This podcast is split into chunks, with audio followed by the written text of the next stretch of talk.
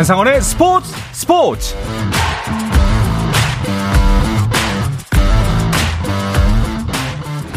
스포츠가 있는 저녁 어떠신가요? 아나운서 한상원입니다.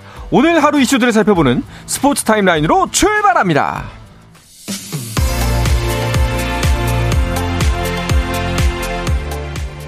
오는 9월 항저우 아시안 게임에 나서 축구 대표팀 명단이 발표됐습니다. 대한축구협회는 최근 파리 생제르맹으로 이적한 이강인을 비롯해 와일드카드로는 전북의 백승호와 박진섭, 울산 서령호가 포함된 22명의 최종 명단을 발표했는데요. 이 소식은 잠시 후에 자세하게 전해드립니다. 항저우 아시안게임에 나설 여자농구 국가대표 12명도 확정됐습니다. 정선민 감독이 이끄는 대표팀에는 박지수, 강희슬, 김단비 등 여자 프로농구 주축 선수가 이름을 올렸고 아시아컵 최종 명단에 포함됐던 김진영이 빠진 대신 최희샘이 새로 발탁됐습니다. 손흥민이 다음 시즌 준비를 위한 팀 훈련에 참여하기 위해 호주로 출국했습니다. 토트넘은 호주에서 시작해 태국, 싱가포르를 차례로 방문하는 아시아 투어를 진행했는데요. 손흥민은 영국으로 복귀하는 대신 토트넘의 아시아 투어가 시작되는 호주에서 바로 팀에 합류하게 됐고 새롭게 지휘봉을 잡은 엔지 포스테코글루 감독과도 처음 대면하게 됐습니다.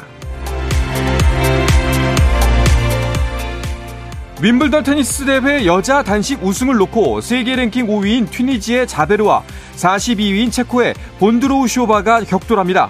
두 선수의 여자 단식 결승에서는 누가 이겨도 새 역사의 주인공이 되는데요. 자베르가 이기면 아랍권 국가 출신 선수는 최초로 메이저 대회 우승 트로피를 들어올리게 되고 본드로우쇼바가 승리한다면 여자 프로 테니스 랭킹 시스템이 도입된 이래 가장 낮은 순위로 윈블던에서 우승하는 사례가 됩니다.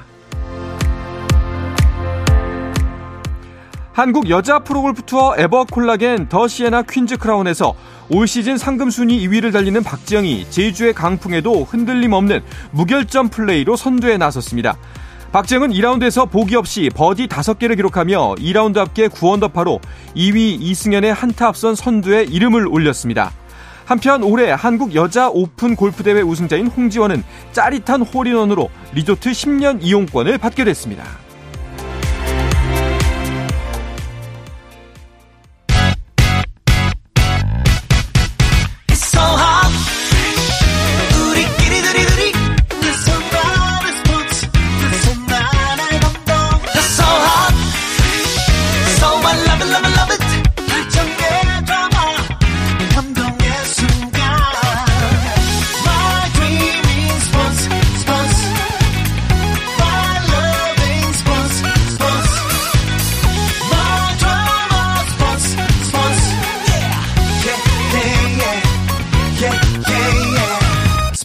스포츠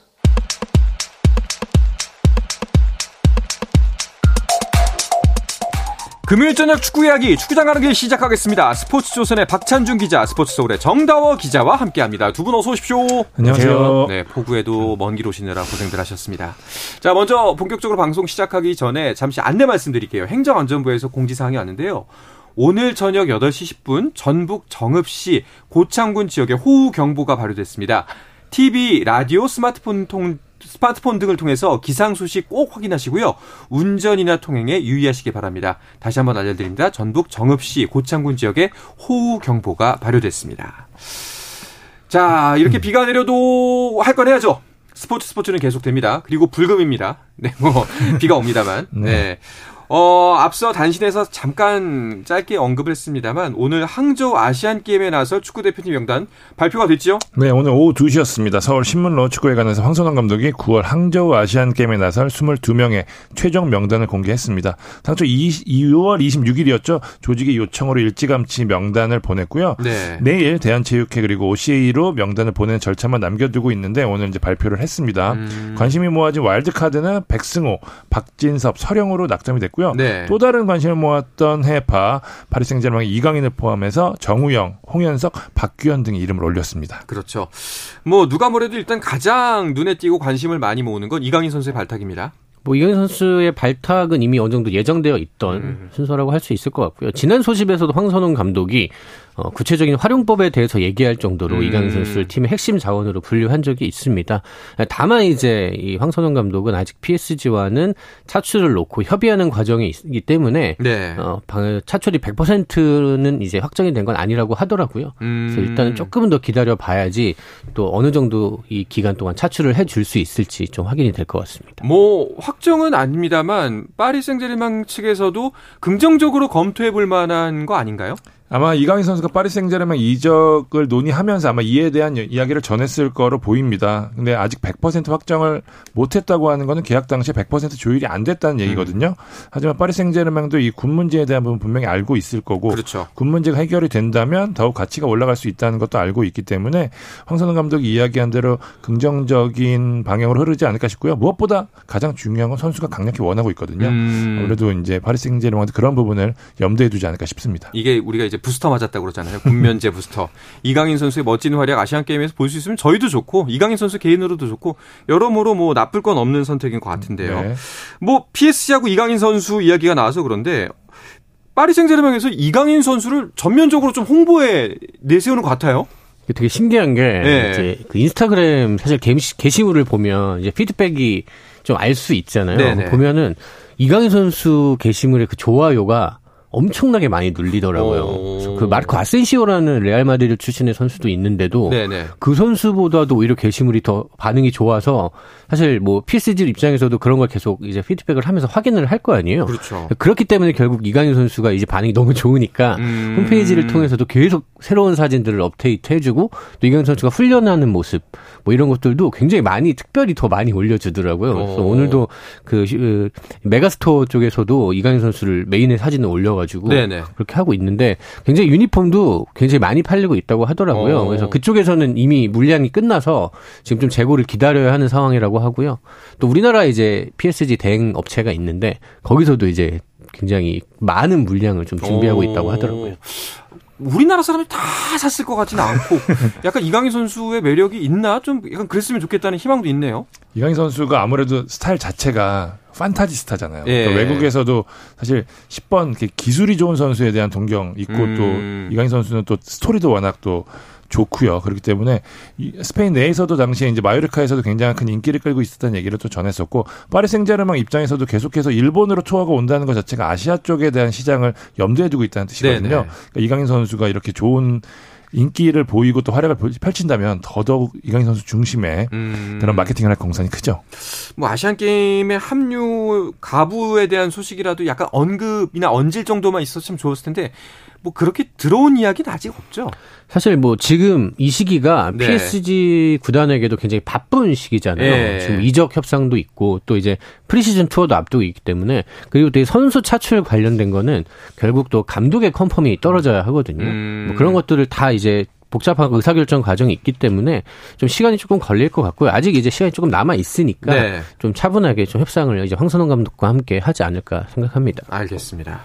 자, 그럼 다시 아시안 게임 대표팀 이야기로 돌아와서 와일드 카드가 누가 될 것인가 이것에 대한 관심도 굉장히 컸어요. 맞습니다. 일단 황선홍 감독은 흔히 말하는 센터라인 그러니까 공격수, 미드필더, 수비수 이렇게 뽑고 싶어 했었거든요. 하지만 최전방 쪽에서 기대를 걸었던 조규성, 주민규가 모두 실패를 하면서 음. 측면 쪽으로 눈길을 돌리면서 선발된 게 설영우였습니다. 황선홍 감독도 현대 축구에서 풀백의 중요성을 다들 잘 알고 있다. 설영우는 왼쪽, 오른쪽 모두 뛸 수 있어 기대하고 있다라는 설명으로 이제 설영우 선수 발탁의 변을 밝혔고요. 미드필더, 특히 수비형 미드필더를 찾았는데 뭐 뒷얘기를 좀 전해드리면 사실 원두재 선수와 네. 백승호 선수가 같이 경합이었는데요. 백승호 선수를 고심 끝에 뽑았고 수비수 센터백 은 지난 시즌 리그 베스트에도 뽑혔었고요. 또 수비형 미드필더가 가능한 자원 박진섭이 일찌감치 낙점을 받았습니다. 네. 황선홍 감독은 박진섭, 백승호가 한 팀에서 뛰어서 시너지도 기대된다는 말을 전했습니다. 네.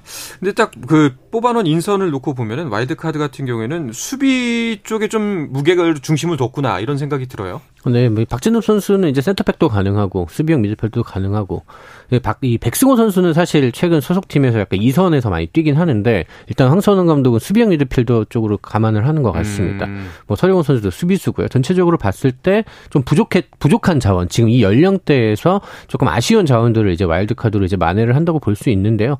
일단 이 황선홍 감독이 이, 이 수비 쪽 좀 많이 부족함을 느낀 게 아닌가 음. 생각이 들고 아무래도 이선 쪽에는 과포화 상태라고 할 정도로 좋은 선수들이 많은 반면에 미드필더 음. 수비 쪽은 조금 아쉬움이 있어서 네. 이렇게 와일드 카드를 뽑은 것 같습니다. 알겠습니다. 자 그렇다면은 아시안 게임 대표팀 포지션별로 좀 더 자세하게 짚어보도록 하겠습니다. 먼저 골키퍼와 수비진은 어떻게 꾸려졌나요? 골키퍼 자리에는 강원의 이광현 선수, U20 월드컵에서 좋은 모습을 보였던 빅광현 이 선수죠. 그다음에 네. 인천의 민성준, 전북의 김정훈 선수가 골키퍼로 선발이 됐고요. 수비진에는 말씀드렸던 서령호 선수와 박진섭 선수가 와일드카드로 뽑혔고요. 그러니까 A매치도 선발이 됐었던 박규현 선수, 그다음에 이재익 선수, 이한범 선수, 성남의 이상민, 대구의 황재원, 부산의 최준 이렇게 골키퍼와 수비 라인이 형성이 됐습니다. 네, 그렇다면 중원은 어떤가요? 네, 광주의 정호연 선수가 이름을 올렸고요. 지난 A매치에도 등장했던 홍현석 선수가 이름을 올렸습니다. 음. 이게 백승호 선수가 이제 중앙 미드필더로 들어가고요. 일단 송민규, 뭐 정우영, 고영준, 엄원상, 조영욱 이런 뭐 측면 쪽 자원들이 많이 뽑혔고 또 이강인 선수도 이름을 올렸습니다. 확실히 아까 말씀처럼 미드필더진은 굉장히 훌륭해 탄탄하고 훌륭해 보입니다. 맞습니다. 자 그리고 최전방에 박재용, 안재준 선수인데요. 어, 비교적 좀 약해 보인다. 라는 느낌이 듭니다. K2 리그를 보시는 분이라면 두 선수가 꽤 좋은 선수라는 거 아마 아실 거예요. 근데 음. 확실히 무게감이 떨어지는 거는 사실입니다. 결국 이 선을 잘 활용하려는 황선홍 감독의 선택이라고 보시면 될 것 같아요. 박재용 선수는 연계가 좋고요. 안재준 선수는 측면도 가능할 정도로 빠져들어가는 움직임이 상당히 좋은 선수거든요. 네. 현재 오세훈 선수나 오영규 선수 당초 생각했던 선수 차출이 불가능했고 주민규와 조규성까지 안 된 상황에서 최전방에 어설프게 스코어로 가느니 아예 그냥 다른 능력이 뛰어난 어. 이 선을 잘 살려줄 수 있는 선수들로 맞춘 게 아니냐 이렇게 생각하시면 될 것 같습니다. 근데 뭐 일각에서는 약간 그 공격진이 좀 약하다는 느낌을 받으면 주민규 선수가 너무 아쉽다 이런 이야기가 나올 법도 하긴 합니다, 사실. 그래서 이제 황선홍 감독도 굉장히 예. 적극적으로 네. 지민규 선수 발탁을 좀 검토를 했던 것 같은데요. 아. 뭐 일단은 뭐 이선이 워낙 좋아서 뭐 잘 이제 지금 뽑은 자원들로 충분히 경쟁력이 있어 보이긴 하는데 다만 조금 이제 아쉽게 생각이 드는 거는 최근 인천에서 굉장히 잘하고 있는 천성훈 선수가 네. 굉장히 스트라이커 자원으로서 굉장히 많이 기대를 받고 있거든요. 근데 이제 좀 빠졌다는 거에 대해서 조금 의아해하는 음. 분들도 많으시긴 하거든요. 네. 저 개인적으로도 천성훈 선수가 워낙 좋아서 이번 아시안 게임에 가면 어떨까 생각을 했기 때문에 황선우 감독의 선택이 조금 의아한 건 사실입니다. 그렇군요. 그렇다면 두 분이 보시기에 이번 대표팀 명단을 쭉 살펴보시고 나서 전체적으로 좀 조화가 어떻게 이루어진 것 같다라는 생각이 드시나요? 저는 좀 밸런스가 조금 아쉽습니다. 예. 음. 역대 2선은 진짜 말씀드린 대로 역대급이거든요. 3선이 좀 부실하고요. 수비가 좀 상대적으로 안정돼 보이지만 또 최전방이 약하고. 음. 그러니까 우리가 연령별 대회에서 좋은 성적을 거둘 때마다 여전히 와일드카드 자리에 골키퍼도 있었거든요, 사실. 그게 없었던 것도 좀 아쉽고. 하지만 황선홍 감독의 고민도 좀 느껴지는 게 뭐냐면 이 두 포지션 최전방과 골키퍼 약점이 명확한데 그렇다고 또 와일드카드를 누굴 뽑았어야 되냐? 또 사실 또 없거든요. 어. 예, 그런 부분이 좀 고민이었을 것 같긴 한데 황선홍 감독이 또 자신의 SNS에 파부 침주라고 적어 놓으셨더라고요. 어쨌든 사생결단으로 준비하고 뽑은 명단이기 때문에 잘 뽑으셨겠지라고 생각해야 될 것 같아요. 뭐 그렇다면은 정다호 기자가 보시기에 역대 아시안 게임 멤버들과 비교를 해봤을 때 한 뭐 베스트를 10으로 친다면 몇 점 정도 주실 수 있을 것 같아요? 좀 사실 2014년과 비교하면 조금 비슷한 수준인 것 같고요. 음. 2018년이랑 비교하면 많이 부족해 보이긴 음. 합니다. 2018년 이제 자카르타 대회 멤버는 사실상 거의 A 대표팀에 가까웠던 음. 멤버거든요. 당시 손흥민, 황의조, 뭐 조현우 이런 선수들이 있었고 또 황인범이나 김문환 같은 이 대회를 통해서 A 대표로 성장했던 선수들이 있었거든요. 네. 또 김민재 선수도 당시에 있었고 그렇죠. 그때와 비교하면 약한 건 사실이긴 합니다. 하지만 또 이강인 선수라는 또 스페셜한 음. 스타가 또 있잖아요. 그래서 황선우 감독이 이제 이강인 선수의 이 능력을 얼마나 극대화시킬 수 있을 것인가. 네. 또 이게 또 과제가 될 것 같습니다. 또 막상 또 이제 경기가 시작되고 이제 막상 뚜껑을 열어보고 나면은 어떤 모습을 보여줄지는 또 그때 네, 가봐야 맞습니다. 되는 일이니까요. 한번 기대를 해보도록 하겠습니다. 자 그리고 여자 축구 대표팀 월드컵을 앞두고 있는데요. 마지막 모의고사 준비하고 있다고요? 네, 16일 그 여자 월드컵 랭킹 아 죄송합니다. 피파 랭킹 9위죠. 9위의 강호 네덜란드 비공개 친선 비공개 평가전을 치를 예정입니다. 대표팀 지난 10일 날 호주로 들어갔는데요. 하루 휴식하고 12일부터 현재 훈련에 돌입했거든요. 본선을 앞두고 마지막 모의고사 상대를 찾았는데요. 네덜란드가 최종 낙점이 됐습니다. 네. 독일전을 대비하고 아마 컨디션을 끌어올리기 위한 선택으로 보입니다. 음, 그동안은 이제 잠비와 IT하고 평가전을 통했죠. 일단 우리나라가 조별리그에서 이제 콜롬비아, 모로코, 독일 순으로 이제 대결을 합니다. 이제 예, 호주 출국 전에는 이제 가상의 모로코전으로 IT전을 좀 음. 치렀고요. 일단 네덜란드는 이제 사실 H조에서 최강팀이 독일이거든요. 피파 랭킹 3위의 아주 강력한 우승 후보라고 볼 수 있기 때문에 또 네덜란드 선수들도 독일 선수들과 굉장히 피직 비슷하게 피지컬이 좋고 조직력이 탄탄한 팀이어서 또 굉장히 좋은 평가전이 될 것 같고요. 또 반대로 네덜란드는 이제 베트남과 한 조에 속했기 때문에 좀 아시아 선수들의 특징을 좀 확인하기 위한 경기로 이두 팀의 이제 서로의 니즈가 맞아 떨어진 음. 평가전이라고 할 수 있겠습니다. 마지막 모의고사 잘 치르기를 기대를 해보도록 하겠습니다. 자 그리고 남자 축구 대표팀 관련된 소식으로는 어 이거 주, 축하를 해야 되나요? 뭐 좀 아 배 아파야 되나요? 벤투 감독이 아랍에미리트 지휘봉을 잡았다는 소식이 들어왔습니다. 카타르 월드컵을 끝으로 한국 축구와 작별했던 벤투 감독이 마침내 새 직장을 찾았는데요. 네. 아랍에미리트 축구협회가 10일 벤투 감독과 2026년 북중미 월드컵까지 3년 계약을 맺었다고 발표를 했습니다. 아랍에미리트 입장에서도 이제 북중미 월드컵부터는 48개국으로 참개국이 확대가 되니까요. 36년 만에 월드컵 출전을 위한 이를 실현시켜줄 수 있는 새로운 감독을 찾았고요. 음. 한국에서 성공을 거둔 벤투 감독을 낙점을 했습니다. 7개월 휴식 취 하면서 뭐 폴란드, 뭐 포르투갈, 에콰도르 대표팀 등과 연결이 됐었거든요. 벤투 감독은 아시아 복귀로 야인에서 탈출을 했고요. 벤투 감독 공식 기자회견을 통해서 2020년 월드컵 본선행을 노리겠다는 목표까지 전했습니다. 아 이게 참 우리 편에 있을 땐 그렇게 벤버지 소리 들으면서 이렇게 정말 든든했는데 지금 굉장히 껄끄러워졌습니다. 일단은 당장 이제 아시안컵에서 네. 우리가 이제 맞대결을 벌일 가능성이 생기겠죠. 물론 같은 조별리그 상대는 아니지만 이제 토너먼트에 갔을 때 경우의 수에 따라서는 이 아랍에미리트와 또 우리가 만날 가능성이 그렇죠, 충분히 그렇죠. 있다고 할 수 있겠고요. 뭐 지피지기면 백전 백승이라고 하는데 벤투 감독에게는 이제 그 말이 좀 해당이 될 것 같고요. 음. 워낙 우리 팀 선수들에 대해서 속 속들이 잘 알고 있잖아요. 너무 잘 알고 네, 있죠. 그래서 만나면 굉장히 뭐 부담스럽기도 하고 좀 껄끄럽기도 하고 그럴 음. 것 같습니다. 이렇게 되면 자연스럽게 이제 뭐 벤투 감독 대 클린스만 감독의 서로의 대결도 한번 꿈꿔볼 수가 있을 것 같은데 그런데 클린스만 감독 휴가 가셨다고요? 네, 클린스만 감독이 6월 A 매치를 마치고 이례적으로 기자회견까지 했었잖아요. 네. 기자회견 당시 이제 K리그를 최대한 체크하겠다고 했는데 그럼에도 불구하고 계속해서 경기장에 보이지 않았던 이유가 있었습니다. 곧바로 미국으로 떠나서 7월 말까지 4주간 휴가를 보내고 있다고 하는데요. 벌써 두 번째입니다. 사실 지난 5월에 미국으로 이제 3주간 휴, 휴식 휴가를 보낸 적이 있거든요. 그러니까 이제 한국에 머문 시간이 지금 계산해 보니까 두 달도 안 돼요, 지금. 음. 사실 부인 보도 자료에서 이야기했던 게 한국에 상주하겠다는 조건을 어, 받아들였다고 이야기를 그렇죠. 했었거든요. 예. 근데 과연 이 조건을 어떻게 한 것인가에 대한 의문이 들 수밖에 없고요. 물론 뭐 차들이 어드바이저나 마이클 김 코치가 돌아다니고 경기를 보고 있는 상황이긴 하지만 이러고 보고를 받는다고 하는데 직접 보는 것은 좀 차이가 있거든요. 지난번 6월 A 매치에서도 한 번도 보지 않고 안현범을 뽑았다고 했고 안현범을 실제로 우리가 알고 있는 활용법과는 전혀 다르게 활용했다는 측면에서 좀 아쉬움이 굉장히 컸는데 음. 어느 대표팀이나 뭐 체제에서 의뢰 황태자라는 게 있잖아요. 근데 클린스만 감독 체제에서는 없다는 것은 분명히 좀 곱씹어야 되는 부분이거든요. 그만큼 음. 아직까지 한국 축구랑 K리그를 잘 보지 않는다는 뜻인데 이렇게 잦은 외유는 아무래도 조금 좀 불안한 게 사실입니다. 뭐 사실 요즘 뭐 세상이 휴가를 가지 못하게 할 수는 없잖아요. 당연히 가야 되는 거고 뭐 직장인의 권리고 뭐 그렇긴 합니다만 어, 승도 하나 없으면서 네, 이런 생각이 드는 거죠. 그래서 저, 저희도 사람인지라. 그러니까 예. 사실 뭐 모든 게 결과적이니까 예. 지난 A 매치들을 보면 우리가 조금 솔직히 냉정하게 봤을 때 많이 아쉬움이 남았잖아요. 그러니까 승리가 없어서 아쉬운 것도 있지만 경기 내용 자체가 우리가 만족하기 어려운 경기들을 계속 했기 때문에 또 사실 우리가 월드컵 직전 월드컵에서 분명히 우리가 7개월 전에 음. 굉장히 좋은 내용으로 세계적인 강호들과 싸웠단 말이죠. 우리나라 맞나 싶었죠. 네. 근데 불과 이제 몇 달 만에 전혀 그런 모습들이 실종됐으니까 음. 우리가 지금 클린스만 감독을 의심할 수밖에 없는 상황이 분위기가 되고 있는데 네. 또 이런 상황에서 해서 K리그를 보지 않고 휴가를 간다고 하니까 음. 조금 아쉬움이 드는 거는 사실입니다. 그렇습니다. 뭐 가셔서 뭐 어드바이저 차두리 어드바이저한테 뭐 여러 가지 정보를 계속해서 받겠다고 했는데 재택근무 잘하고 오시길 바라겠습니다. 자, 이어서 K리그 이야기도 나눠볼까 하는데요. 그 전에 잠시 쉬었다가 돌아오겠습니다.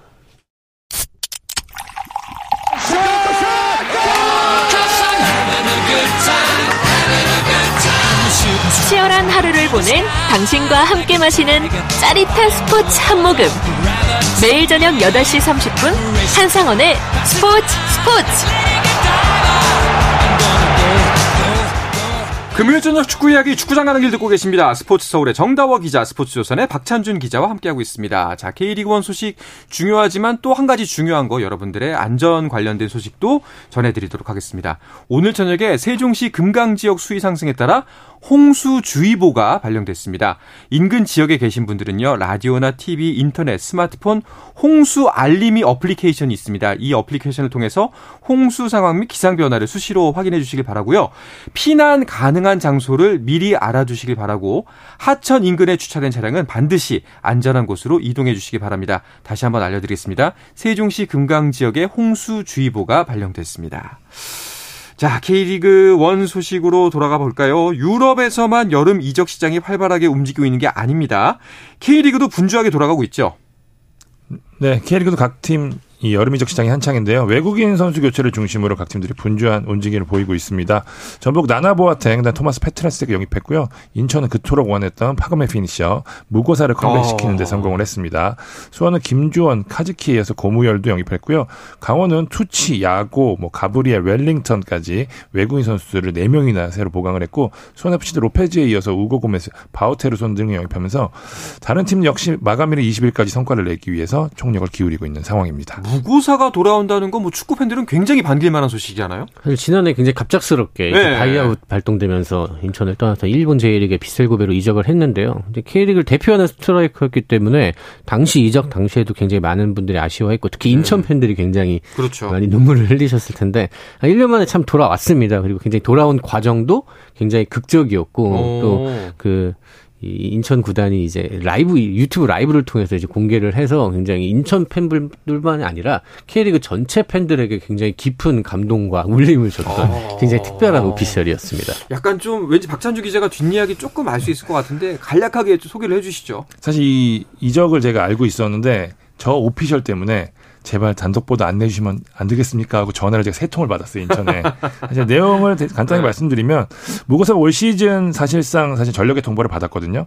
그러면서 이제 국내 복귀, 정확하게는 이제 인천 복귀를 추진했는데, 소속팀 비셀 고베 같은 경우에는 무고사를 보내면서 원래 데리고 왔을 때 썼던 투자비를 최대한 회수를 하고 싶어 했거든요. 음. 근데 이제 인천 같은 경우는 아시아 챔피언스 리그 출전 관계로 많은 선수를 영입했기 때문에 이적료를 줄 수가 없는 네. 상황이었거든요. 그러니까 고베는 인천이 아닌 타 팀을 원했지만 모두 무고사가 거절을 했습니다. 음. 무고사는 뭐 계약 해지도 불사하겠다는 입장을 여러 차례 전했는데 그러면서 인천은 이제 무고사 영입을 위한 여러 가지 방안을 고민을 했는데 7월이 넘어가면서 이제 보스만 룰이라는 게 있거든요. 보스만 룰은 이제 계약 기간이 6개월 남은 선수 와 자유롭게 협상을 해서 내년 1월 1일 협, 입단을 전제로 합의가 가능하다는 룰인데 인천이 고배에 우리가 보스만 룰 무고사와 협상을 하겠다라고 통보를 한 거예요. 그러니까 무고사는 어차피 인천으로 갈 거니까 합의를 할 거 아닙니까? 그러니까 무고사는 그렇게 되니까 고배 입장에서는 1월 1일에 무조건 무고사가 가게 되는데 얻을 수 있는 유일한 거는 지금 당장 계약 해지를 서 연봉이라도 자녀 연봉이라도 아끼는 수밖에 없었거든요. 네. 그러니까 결국에는 제가 기사에 썼는데 무고사의 의리와 프런트의 기지가 빛난 작품이 인천 컴백이 됐습니다. 야, 인천 팬들은 눈물 나겠네요. 진짜 네. 이렇게까지 해서 인천으로 돌아오는 걸 보면은. 그렇죠. 그러면 언제부터 뛰게 되나요? 일단은 이제 모든 선수가 주말 경기에서 입단식을 진행을 한다고 하더라고요. 네. 그래서 뭐 사인회 하면서 이 팬들과 스킨십을 하면서 복귀를 알릴 것 같고요. 뭐 일단 시즌 중에 왔기 때문에 뭐 컨디션에는 큰 문제가 없어서 뭐 최대한 빠른 시일 내로 복귀를 할 것 같고요. 일단 인천이 굉장히 뭐 갈 길이 급한데 무고 선수가 들어왔으니까 아마 네. 조성환 감독도 최대한 좀 빨리 무고 선수를 좀 활용하고 싶지 않을까 좀 생각합니다. 시점도 굉장히 좋습니다. 지난 라운드에서 울산을 이긴 후인데요. 물론 아직까지 순위는 9위입니다만 뭐 일단은 판도를 짚으면서 어떤 길을 걸어가야 할지 한번 살펴보도록 하죠. 자, 울산이 승점 53점으로 압도적 선두를 질주하고 있고요. 그 뒤에 이제 승점 15점 뒤진 승점 38에 포항이 2위, 3위는 승점 36의 서울입니다. 전북이 4위, 대구가 5위, 대전이 파이널 A의 마지노선이 6위에 자리했고요. 최근 무승이 길어지면서 제주가 7위까지 떨어졌고 광주가 8위, 인천이 9위입니다. 강등권이 좀 고착화되는 분위기인데요. 12 수원FC, 11위 강원, 최하위는 수원 삼성입니다. 네. 뭐 아까 말씀드렸다시피 인천이 9위기는 합니다만 9위와 10위가 승점이 실점이고요. 그리고 인천과 4위, 전 북이 승점이 실점 차예요. 좀 약간 시사하는 바가 있습니다. 일단은 9위와 10위는 이제 K리그 1에서는 아주 천지 차이죠. 그렇죠. 9위는 뭐 그냥 잔류를 하지만 10위는 이제 K리그 2 팀과 이제 승강 플레이오프를 치러야 됩니다. 음. 지금 현재 이제 인천과 수원 FC가 7점으로 벌어졌다는 건 이제 수원 FC에게는 아주 큰 위기가 닥쳤다. 그렇죠. 이렇게 볼 수 있을 것 같고요. 그러니까 인천이 울산을 이겼지만 수원 FC는 서울에 무려 7골을 허용하면서 무너졌거든요. 음. 굉장히 이거는 수원 FC에게는 아주 심각한 상황이라고 할 수 있겠습니다. 이, 이 승부는 정말 좀 충격적이었어요. 수원 FC에 큰 문제가 있는 거 아닙니까? 제가 현장에 있었는데요. 네. 와 정말 서울이 때리면 다 들어갈 것 같은 생각이 들 정도로 음. 그 정도로 약간 수비가 좀 처참했거든요. 물론 김도현 감독이 한 골 먹으면은 두 골을 넣는 철학을 갖고 있기는 하고 이 공격적인 철학을 바탕으로 지금까지 뭐 승격, 파이널 A 뭐 여러 가지 좋은 성적을 거둔 건 사실인데 이때도 사실 수비에는 문제가 있었거든요. 근데 올해는 좀 더 두드러진 모습을 보이고 있는데 서울전이 그 문제가 다 드러났던 경기였습니다. 물론 이범현 골키퍼가 최악의 모습을 보이기도 했지만 수비 조직 자체가 좀 엉성한 것도 있거든요. 지금은 저 개인적으로 수원 FC는 수비도 수비인데 사실 실점을 만회해 왔던 공격력으로 좀 버텼던 팀인데 이 공격도 예전만 못하다는 점에서 음. 김도현 감독의 고민이 상당히 클 것으로 보입니다. 이런 상황에서 이제 오는 주말에는 어, 수원 FC가 4위 전북을 만납니다. 뭐 전북이 이제 페트레스코 감독 부임 후에 조금 더 팀이 탄탄하게 변하기는 했습니다. 뭐 지난 라운드에서 대전과 비기기는 했지만 전체적으로 봤을 때 크게 이제 흔들리는 모습은 없어서 수원 FC에게는 굉장히 고비가 되지 않을까 싶은데 음. 이게 인천과도 벌어져 있지만 일단 11위 강원과는 이제 5점 차입니다. 네. 한두 경기만 해도 금방 이제 줄어들 수 있는 차이라서 그렇죠. 최대한 이제 승점을 얻는 쪽으로 이제 가야 할 것 같고요. 수원 FC에게는 아마 이번 전북 경기가 굉장히 중요할 것 같습니다. 네, 수원 FC와 전북의 경기가 일요일에 예정돼 있고요. 또 어떤 경기들이 경기들이 주말에 펼쳐질 예정이죠? 네, 이제 수원 삼성과 울산 현대가 맞대결을 벌이고요. 강원 FC와 서울 그리고 광주와 대구가 맞대결을 벌입니다. 16일에는 전북과 수원 FC, 포항과 제주 그리고 인천과 대전이 맞대결을 벌입니다. 네. 자, K리그 2 소식 좀 전하면서 마무리를 지어야 될 것 같은데요. K리그 2 역시 선수들의 이동이 꽤나 활발해 보이네요. 네, 부산이 오늘 박정인 선수를 내주고 김정환 선수 영입하는 트레이드건을 발표를 했고요. 광주 시절 박진석 감독과 함께 했었던 골키퍼 김승규 선수가 또 부산 유니폼을 입었습니다. 어, 베테랑 수비수죠. 김현훈 선수가 수원FC에서 전남으로 임대를 떠났고요. 경남은 오늘 충남 아산에서 박민서 선수를 영입했습니다. 네. 자, 그러면 K리그 2 주말 일정과 관전 포인트 간단하게 짚으면서 마무리할까요? 네, 일단 천안과 충북 청주가 맞대결을 벌이고요. 네. 그 안산과 부천, 김포와 김천, 충남 아산과 안양이 맞대결을 벌입니다. 그리고 부산과 성남, 경남과 전남이 만납니다. 네. 자, 뭐 축구는 이번 사실 지금 주말까지 많은 비가 예보가 돼 있습니다만 축구가 안 열린 일은 야구와는 달리 좀 없잖아요. 네. 이번 주말에도 역시 축구장 가셔서 비가 오더라도 한번 즐거운 주말 보내셨으면 좋겠다. 이런 생각이 듭니다. 자, 이야기를 끝으로 금요일 저녁에 축구 이야기 축구장 가는 길은 마치도록 하겠습니다. 스포츠 조선의 박찬준 기자, 스포츠 서울의 정다워 기자와 함께 했습니다. 두 분 오늘도 고맙습니다. 감사합니다. 감사합니다. 네, 주말 스포츠 스포츠는 9시 20분부터 함께 하실 수가 있습니다. 저는 월요일 저녁 8시 30분에 다시 돌아오겠습니다. 아나운서 한상원이었습니다. 스포츠 스포츠!